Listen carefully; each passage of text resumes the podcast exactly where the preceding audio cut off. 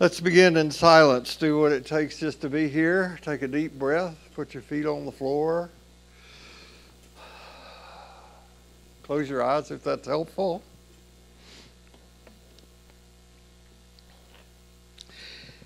May grace be in our heads and in our thinking.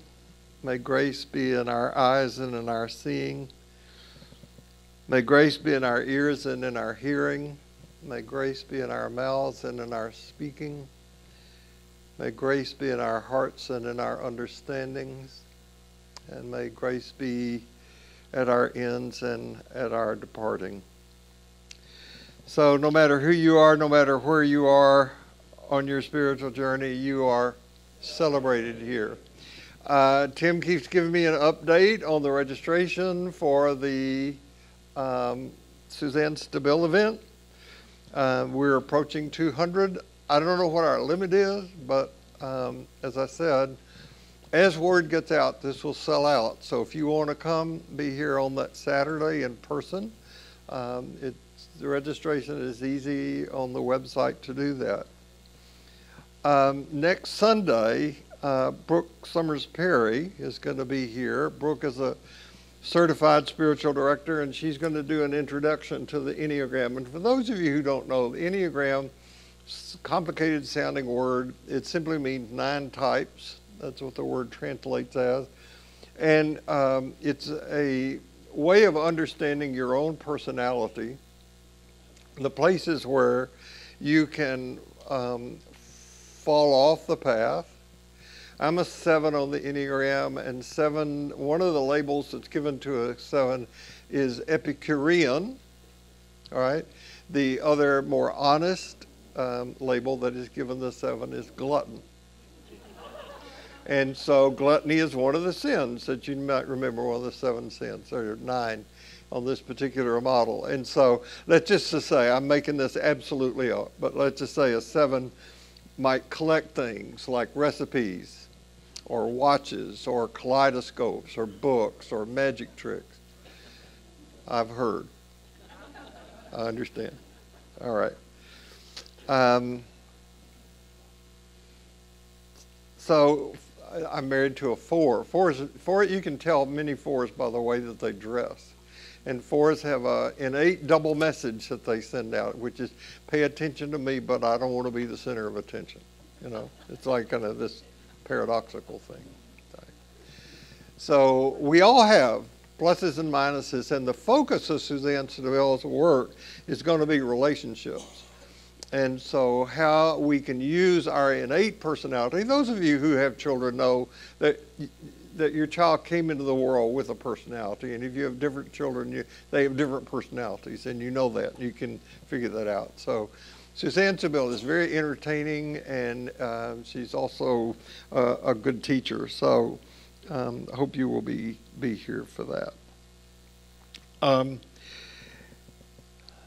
this Saturday, and some of you have heard about this, uh, you know that the steering committee plus some has hired a consultant to work with Ordinary Life.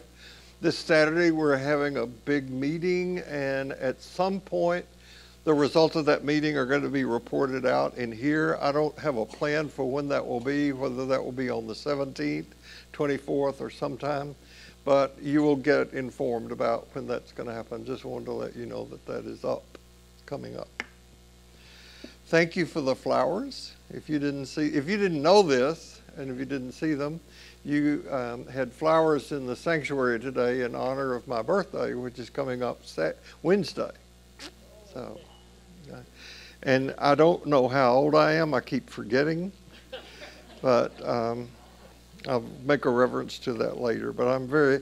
I, th- there is no way for me to say how. Um, important, and uh, this is, this is, you are, how important it is for me in my daily life and work to look forward to uh, being here, to doing the study and preparation that's required for me to be here. It gives meaning to me in a, in a hundred thousand different ways, and I'm just so grateful to you that you show up here because if you didn't show up, it would be very lonely in here. Anyway, thank you for that.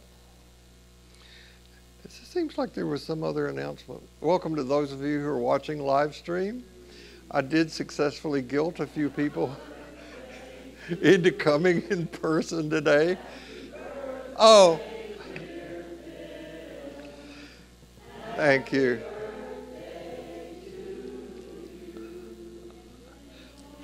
Uh, thank you. Thank you. Yeah. You're very generous. So let's get going. So, this um, five year old, very precocious girl comes home from Sunday school. Her parents had been shopping around for a church. They figured their child ought to have a religious background, so they'd been going to various churches. And they go to church and they come home on Sunday after church. And they're getting lunch ready after church, and the parents are talking to this little five year old girl about her experience at church. They'd gone to what we call big church, and she had gone to a children's class in the Sunday school, which thankfully here at St. Paul's we have a really great young person people's education program. So they were talking about her, about her experience in class, and she had a good time. She liked her teacher, liked other kids who were there. And the parents said, "Well, what did you learn?" And she said, "Well, we talked. They talked about God." And the parents said, "Hmm."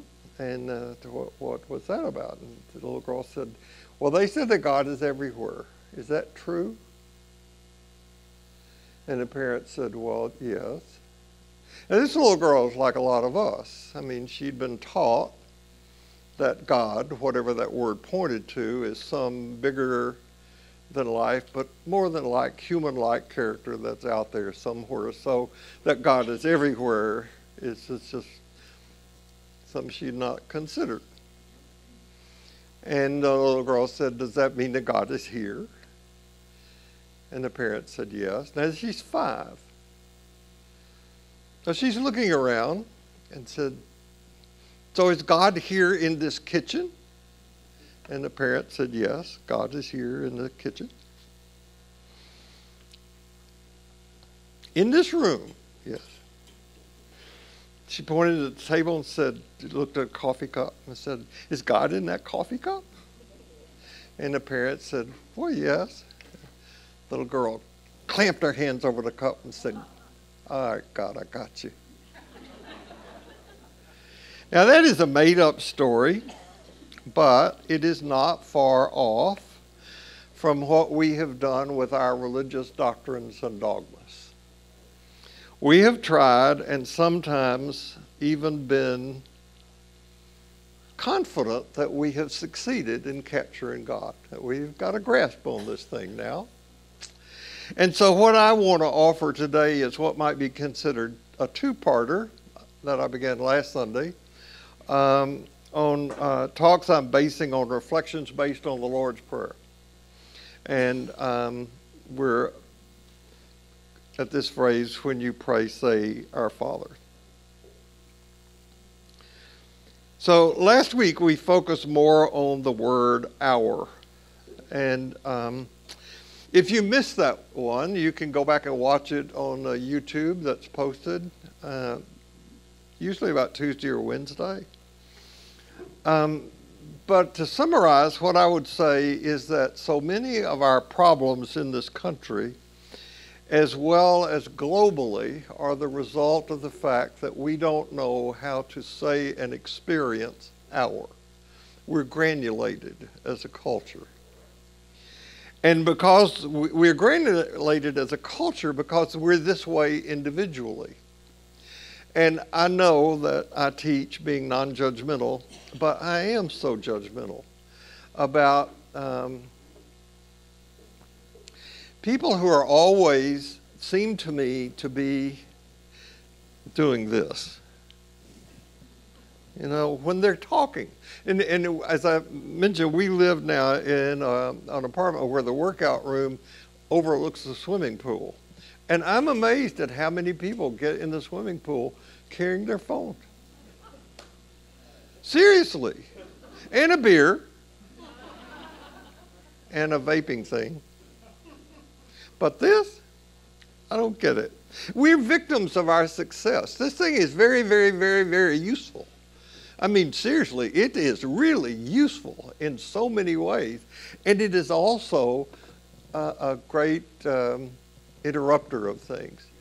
Uh, we had a, the clergy all had lunch here together on Wednesday, and Jeff McDonald said that he was at a meeting where somebody said, It's okay to use your phone during this meeting, but if you do, would you turn your chair around and face outward?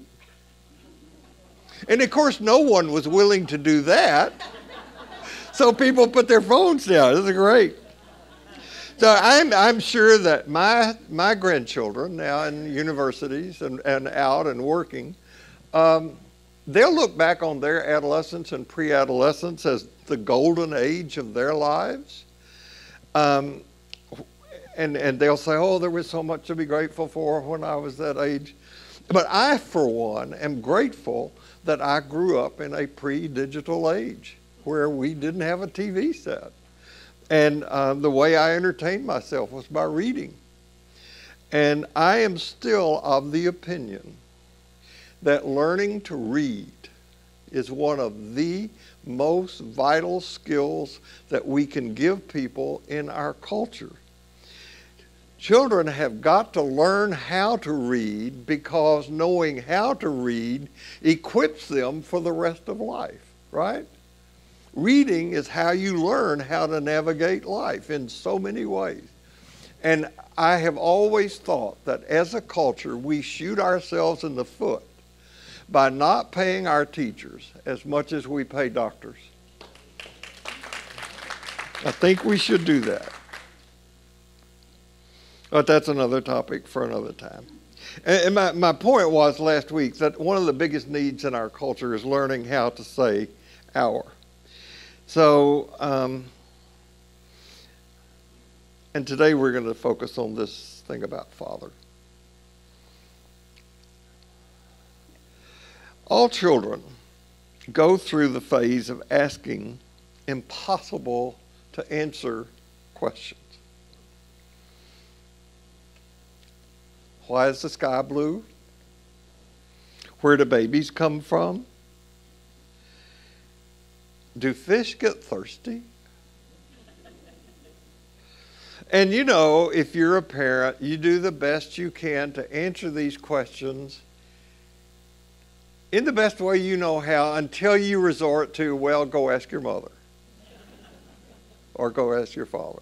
And then, or then when that doesn't work, you can say, well, you'll understand when you grow up, when you're by and by. Or then, worst of all, that well, that's just the way God made it. Like I think many of you, I grew up in a church-going family. Like some of you, I don't think I was damaged by that. Um, I do think I was lied to about some things, particularly race. And uh, on many matters, I was woefully misinformed because the people around me were woefully misinformed. They weren't, they didn't have bad intention. Um, but I have an enormous gratitude for what I was taught in that context and what I experienced in that, in that context. Um, if I have a sadness about it, it is that as I began to live in a larger world, and I tried to share that with people in my tribe, my church, my family, they wouldn't come with me. And that's something that made me sad. It still makes me sad. And I think that one of the things that you will discover is that when you start to rethink all of your religious teachings, in light of our growing understanding of what goes under the heading of evolutionary cosmology, you're going to live in a smaller cognitive community because most people out there are not interested in this.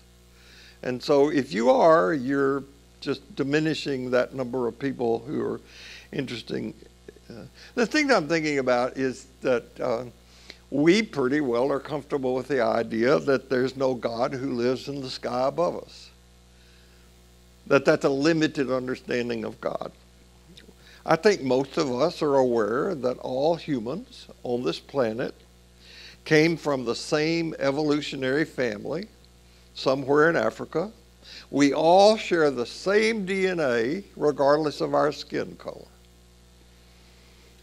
I think we all know that all religions are human constructions and they are constructed by the cultures in which they were created. So, American South religion is very different from American Northern religion, and Christianity is very different from the religion you find in Japan or in Nepal or wherever. Religions are culturally influenced. What we call sacred scripture, the Bible, was written by people like us, and um, they were written for a specific time, not for us. And I think most people are aware of that. The list of that sort of thing can go on and on. And it's very normal for the tribe in which we are born to claim superior status for itself. But if we're willing to live in a larger world, we begin to see that not only other people in different tribes were taught the same thing about what they were taught, um, but as we interact with these people, we begin to experience the wonder and the beauty of diversity. I'm reading a book that one of you recommended to me. This is not in my notes called The Geography of Bliss. And, and uh, the guy who is the author is a former NPR reporter, and he's going to all the different countries in the world trying to find out where the happiest one is. Bhutan is supposed to be, right? But they have certain things. And it reminded me of uh, the saying, the proverb, that the one who does not travel thinks mother is the only cook. Um, I, I've referred frequently that my parents attended a Baptist church in a small town in Tennessee, and I was taught that our church's understanding of things was not only correct but also the best. It was superior to others. And I learned to think in disparaging ways about other Christians, especially Catholics. We look down on Catholics, I'm sorry. You know, others, like the Catholics, the Episcopalians, the Methodists, they had to read their prayers out of prayer books. We were religious enough to pray spontaneously. Some misguided people baptized their infants while we knew that baptism was reserved for believers, for adults who could be baptized. By the way, if Baptists tell you that they believe in believers' baptism, uh, adult believers' baptism, that's a lie. Because the Baptists teach kids that if you aren't baptized, you're going to hell if you die. So kids can't wait till they can get dunked to be safe from that. So as soon as you're old enough to hold your breath, you get baptized. Building on the gross misunderstanding of Martin Luther about the priesthood of believers, we were taught that every adult is capable of interpreting the Bible. Without education, without understanding the Bible, anybody can interpret the Bible. And I have taught in two seminaries in my career, a Roman Catholic seminary and a Protestant seminary, and I taught homiletics, which is preaching. And I had a student one day who was not very educated who came to the seminary, and he had the belief that he could interpret the Bible, and he had no biblical interpretation classes under his belt, so he turned in a sermon. It's, you know this has got to be true because I could not make something like this up. There's a passage in John where Mary gets to the tomb and the stone is rolled away. And she looks in, but she doesn't go in. She goes to get the male disciples. I say it that way because Mary was the first disciple, right? First apostle. We weren't taught that either. She goes and gets them, and then the other disciples come, and then Peter goes into the tomb and sees that the, the, the clothes in which, the linens in which Jesus' body had been wrapped, are there in the tomb, and that the napkin, it's called, that had been wrapped about around his head had been neatly folded and placed aside, right? And so this student turned in a sermon called The Tidy Tomb.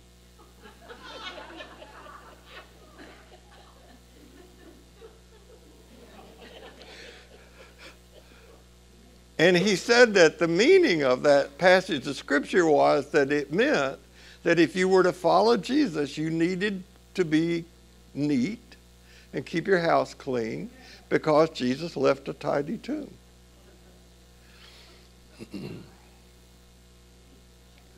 he got an F. No telling how much damage had been done in um, churches all over the world by people who have lifted a phrase or one passage out of context, cherry picked it to use, teach whatever they wanted to. So the adults in my growing up life had no trouble politely, as Christians, looking down on other people who also called themselves Christians because we were going to heaven and they were not. As a matter of fact, we call those people heathens. And as Baptists, we raised millions of dollars for foreign missions to send missionaries to what we call the, the working phrase, operant phrase was the darkest part of Africa. I thought as a kid the, the, the greatest thing I could do to get God off my back was to be a medical missionary in Africa. If I did that, then I'd be safe, you know. Maybe God would like me then. So I was told, you know, those people worship idols.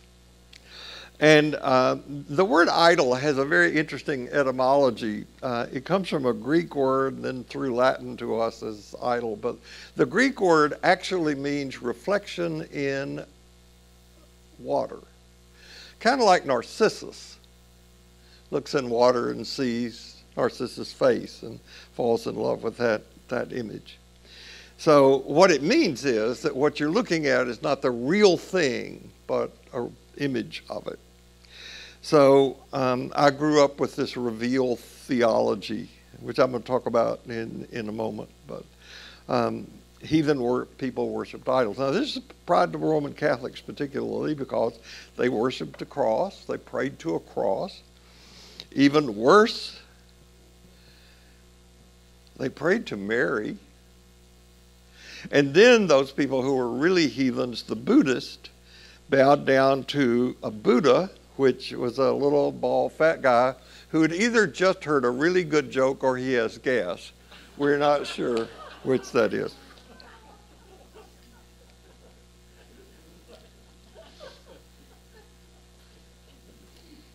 The cross, by the way, is the one is in the uh, little bitty church in uh, Assisi that Francis saw and heard the call from God, build my church.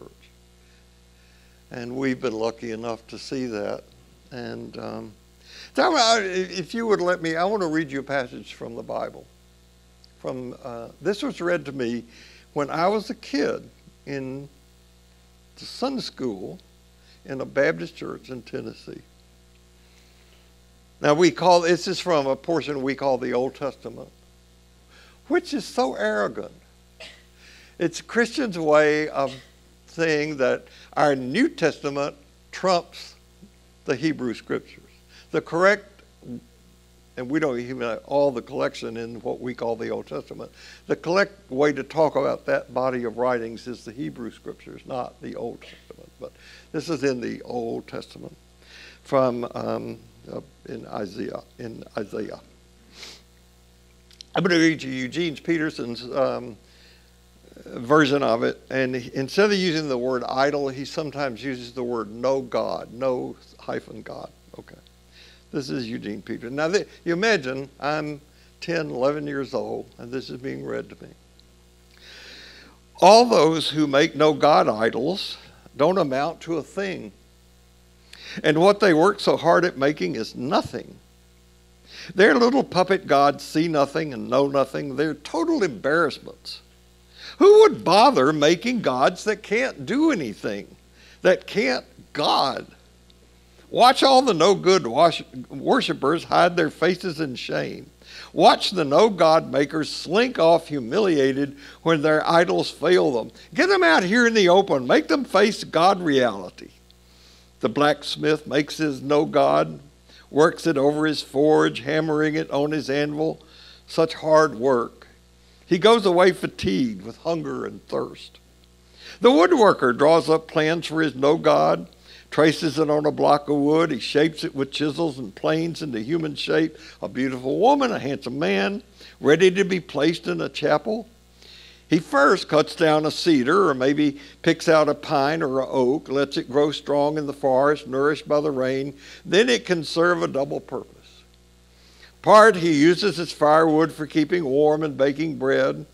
From the other part, he makes a god that he worships in, that he carves into God's shape and prays before it. With half, he makes a fire to warm himself and barbecue his supper. He eats his fill and sits back satisfied with his stomach full and his feet warm by the fire. Ah, this is the life, he says, and still has half left for a God, made to his personal design, a handy, convenient, no God to worship, whenever so inclined. Whenever the need strikes him, he prays to it Save me, you're my God. Pretty stupid, wouldn't you say?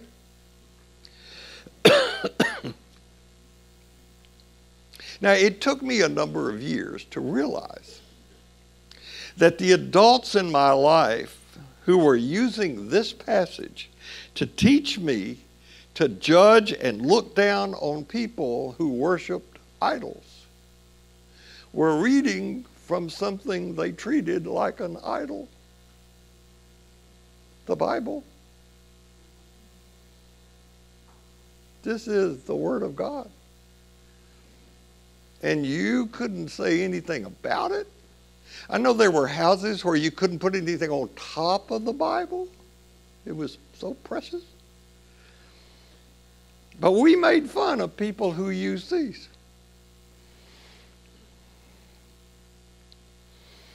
Now, knowledge derived in the way that I just talked about is called revealed theology. There, there are two types, broad types of theology. There's what's called revealed theology. You know, no one was present at the creation, but we have a description of it in the Bible. Actually, we have two descriptions of it in the Bible that are really quite different. Uh, in the beginning, God created the heavens and the earth. How do we know this? Because God told us. And how did God tell us? God wrote it in a book and gave it to us to know. At least God gave it to some special people who then gave it to us. So God has taken the initiative to tell us about Himself. And God told us that His creation was a good creation. And then God saw that creation started to go awry, so he killed, he killed everybody. But we've prettied that up into a great story called Noah and the Ark, to tell children, which is really a terrible story to tell kids when you think about it. And, and by the way, uh, when you think about that story, just try to picture that in the Middle East, down around Iraq, where this was probably taking place, in Egypt, wherever Noah was. That two penguins made it all the way from the Antarctic to get on the ark. The problem with revealed theology, and there are many, is that you can't test it. So the phrases thrown back at me when I was this precocious little kid were things like, well, you just have to accept the Bible.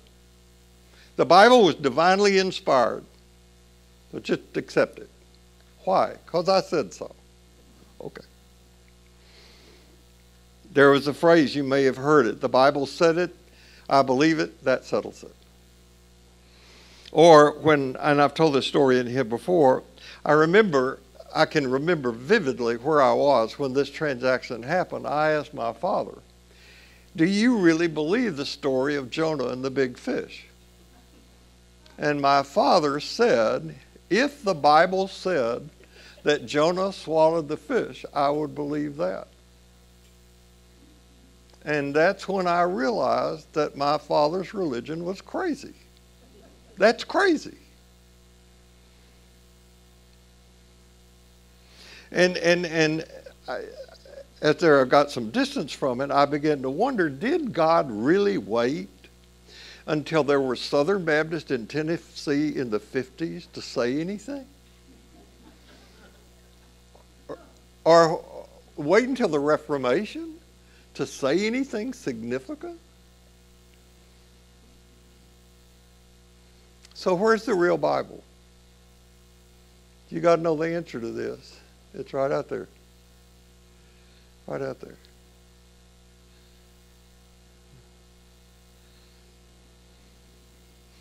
The heavens declare, as the psalmist wrote. And so, what I'm doing right now, which is challenging the authority of the Bible, is touching one of the most sensitive issues in the church today. If you say something spooky about the Bible, a lot of people get their hackles up.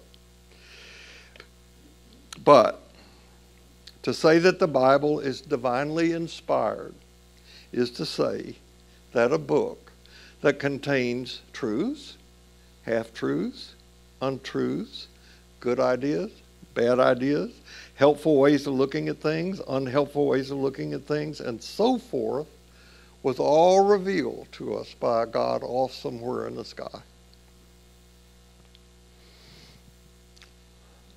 Now, in light of cosmic reality as we're coming to know it, that teaching simply doesn't hold for me anymore.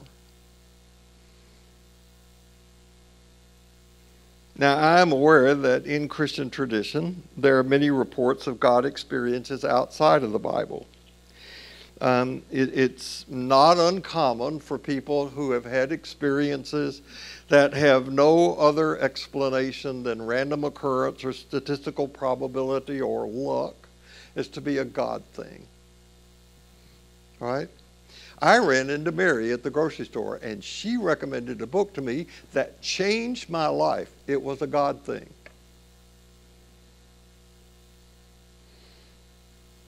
Now, that's still human interpretation. And I notice over a long period of human history that Christians have one kind of God thing, and Roman Catholics have another kind of God thing, and Buddhists have another kind of God thing. It depends on the culture that you're in, what your God thing shows up at. In the Christian tradition, Roman Catholics have religious experiences around the crucifix and around the Virgin Mary, the Virgin of Guadalupe, and the Virgin that appeared in the Balkans years ago, and there was a lot about about that. Um, Pentecostals have religious experiences around the Holy Spirit and around speaking in tongues. It depends a lot on the culture in which we are raised. My point is that as satisfying as these experiences may be, they do not prove that such a revelation has happened. It just proves that a person has had an experience of some kind that they choose to give an explanation to. Now, the other kind of broad theology that we have is what's called natural theology. And to summarize that very briefly, it's the assertion that there must be a God because there's stuff. Somebody must have made this stuff. Nothing comes from nothing, right? So I used to argue in high school well, okay, if God made everything, who made God? Which was a clever thing, but got no answers, except got me in trouble. In the last few years, this uh, natural theology has come up in conservative Christianity. It's called intelligent design theology. You might have heard that, intelligent creationism kind of thing. And uh, let's say you grant that is the case, that there's a designer. It doesn't tell us anything about the designer. Um, just looking at what goes on on this planet, you think it's a good design or a bad design? And are there other universes out there with other intelligent life out there, you think? The odds are. And if so, do they need to believe in Jesus? I keep lear- uh, returning again and again to a line I first heard from Shelby Spong when he said, The heart cannot worship what the head denies. Now, I don't know if you read the previews that are sent out about these times or not. If you do, you saw that um, the title I was giving this time today was called God the Problem. And I stole that title from a book, a textbook I had, that was written by the man whose picture you see, Gordon Kaufman. Um, this was the textbook that I was assigned to read and study when, pardon me, I began my postdoctoral work at Harvard in 1972. I looked up on the internet what was going on in 1972. Very few people had personal computers. These things, of course, didn't exist at all. That was another 10 years coming. Um, the people, the people who had personal computers, only of, the, half of them had a brand new service called AOL, America Online. Ding, you got mail. Remember that? Some of you. They're out of business now. Shag carpeting was the rage. Star Wars Richard Nixon was president and it carried all 40, uh, 49 of 50 states. Unheard of. also, the Watergate scandal was just unfolding at the same time. So. Bloody Sunday took place in Londonderry, Northern Ireland, where 26 people were shot by British police. Hewlett Packard introduced a handheld scientific calculator that sold for $395. Nolan, Nolan that, that calculator. Did you have one? You had one? Today, that calculator would be worth two thousand. Today's money, that amount, three ninety five, was two thousand seven hundred and seventy five dollars. Now, I may mention this period in my life frequently, but it just was a turning point in my life. Um, one of the major turning points in my life, personally and professionally, my friendship with Bill Martin, who has spoken here, the sociologist, um, led me into a relationship with Martin Marty, uh, with uh, Harvey Cox. I'm sorry, and Harvey Cox and I, in a conversation that uh, lasted a couple days, said, uh, "Would you like to come to Harvard? I can arrange you to have a scholarship." And I said, "Yes, I think I'd love to do that." So I went to Harvard for a year of sabbatical study, and I got to study with some of the world's leading biblical and religious scholars. Gordon Kaufman was Paul Tillich's successor, and he was, without question, you may never have heard of him, one of the most influential theologians of the last half century. I mentioned him some time ago in here and found out that people who come to this class sometimes, Randy and Janet Zerker, actually knew Gordon Kaufman growing up because Gordon was a Mennonite and that influenced a lot of his theology. He was a conscientious objector. He has a strong emphasis on social justice. Um, one of the things that I loved about him was he was so precise about language and everything. And being a student of his, as well as other people who were there at uh, Harvard at the time, confirmed to me that my intuition, my intuition in 1972, that whether theological teachings appeal to reason or experience or to revelation, they did not reveal timeless truths. That we can never say about anything that we know all there is to know. Now, for me, this is a very hopeful, healing stance. Culture, language, social organization, I got this from Kaufman, are the crucial means by which we engage reality, by which we create meaning, and by which we locate ourselves in the widely co- cosmic context of existence. Now, this was way before we had Hubble that Kaufman was talking about this. I was tempted today to call the talk my sin of idolatry because, man, I have been guilty of it. There have been plenty of times when I've said, This is it. This is, this is the way. Each of us regularly and powerfully is tempted, everybody, to be right, to be in control, and to win. It's a culture. Now, we'll return multiple times to this matter, God the problem, because we need to be reminded that the community of faith and trust into which Jesus invited people is not one where we're in charge. It is one where, if we choose to be a part of it and participate in it, um, that's up to us. You don't have to go anywhere to do this, you just decide to do it. it this community of empowerment into which we are invited doesn't work on our timetable. And it upsets our way of thinking about things. We're not in charge. We'll get to that when we get to the phrase in the Lord's Prayer that says, Thy will be done, not mine. Theologies can be useful and helpful, but they're always provisional. Right? We can never say this is the final answer. Now, I want to be clear. Last week I said when we began this current exploration of our understanding of God that though our worldview will not allow us to have the same understanding of God that Jesus had, it is my belief, indeed, it is my personal experience, that we can have an intimate relationship with the sacred like Jesus had.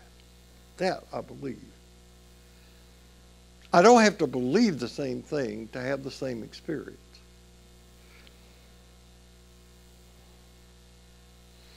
So this Wednesday I will be 86. Gordon Kaufman died at 82.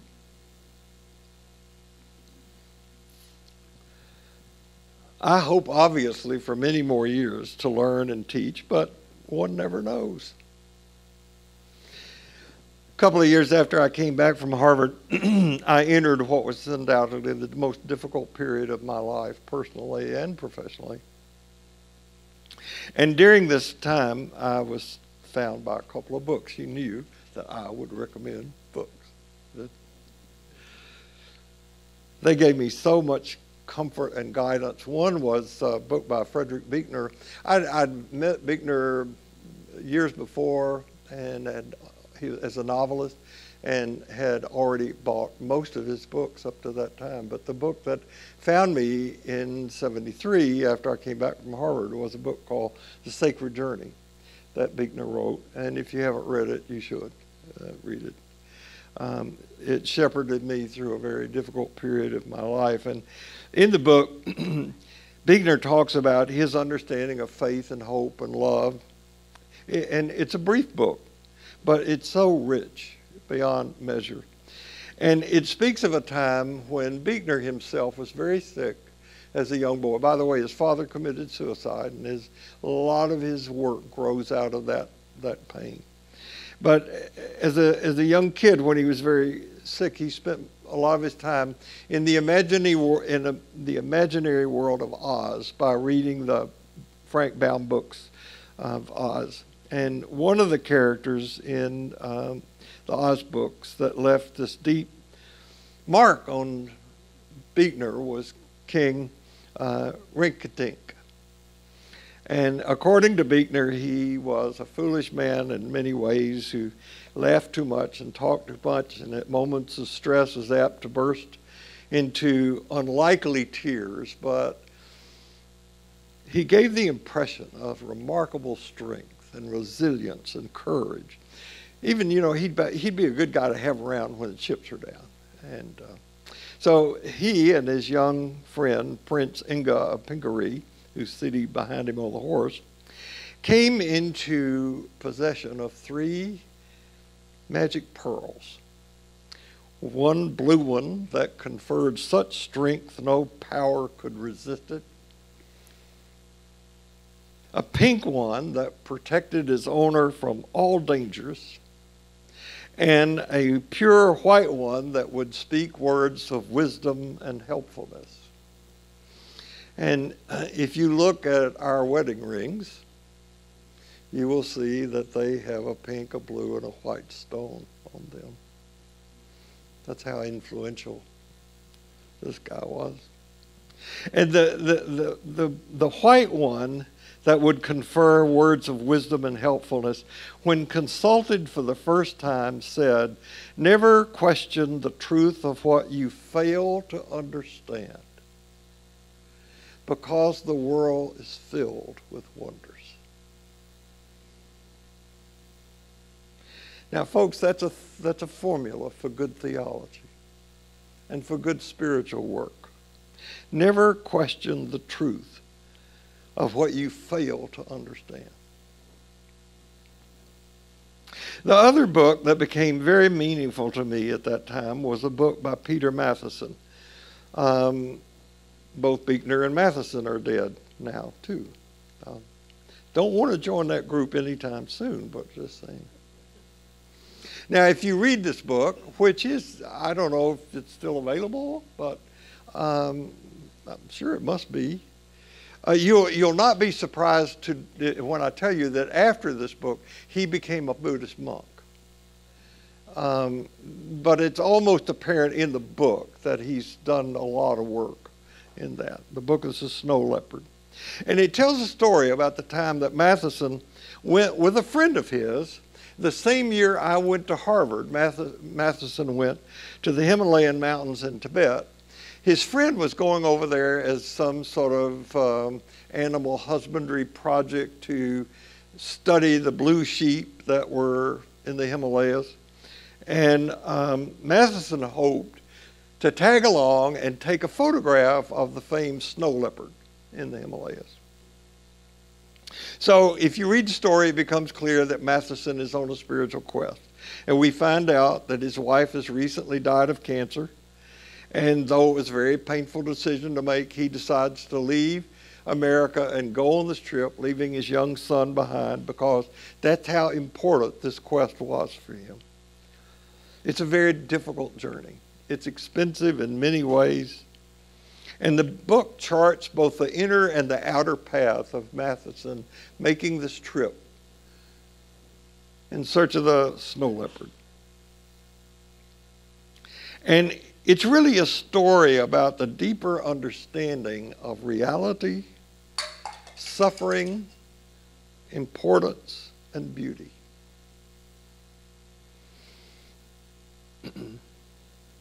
I want to say that again because this is fits. This is a story about you and me because it's a story about reality, suffering, impermanence, and beauty. Got that? That's what our journey is about. And where I've ended up is that God, whatever we mean by that word, is a mystery that inhabits us and that we inhabit. And our spiritual work is about realizing that. So, all along Matthiessen's journey, one, as I said, required great discipline, suffering, and hardship. He heard sightings of the snow leopard here and there. Sometimes he missed the snow leopard by just a few hours. And finally, when he returns home, somebody says to him, Did you see the snow leopard? And he said, No. Isn't that wonderful?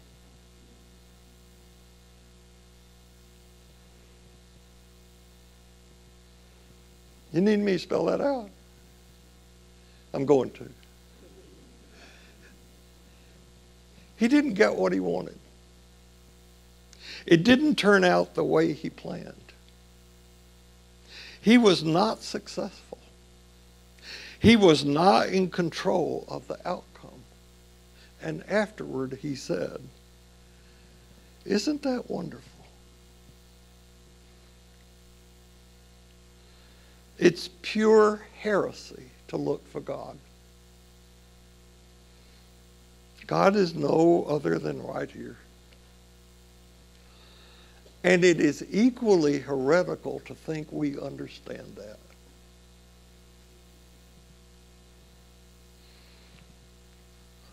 Okay, so we're left hanging. Gee. Gosh, where is there a symbol of that in our tradition? Oh, I know. It's that guy on the cross, isn't it? Hanging. Not in control, not successful, utterly failed. And that's when truth, love, and freedom broke loose.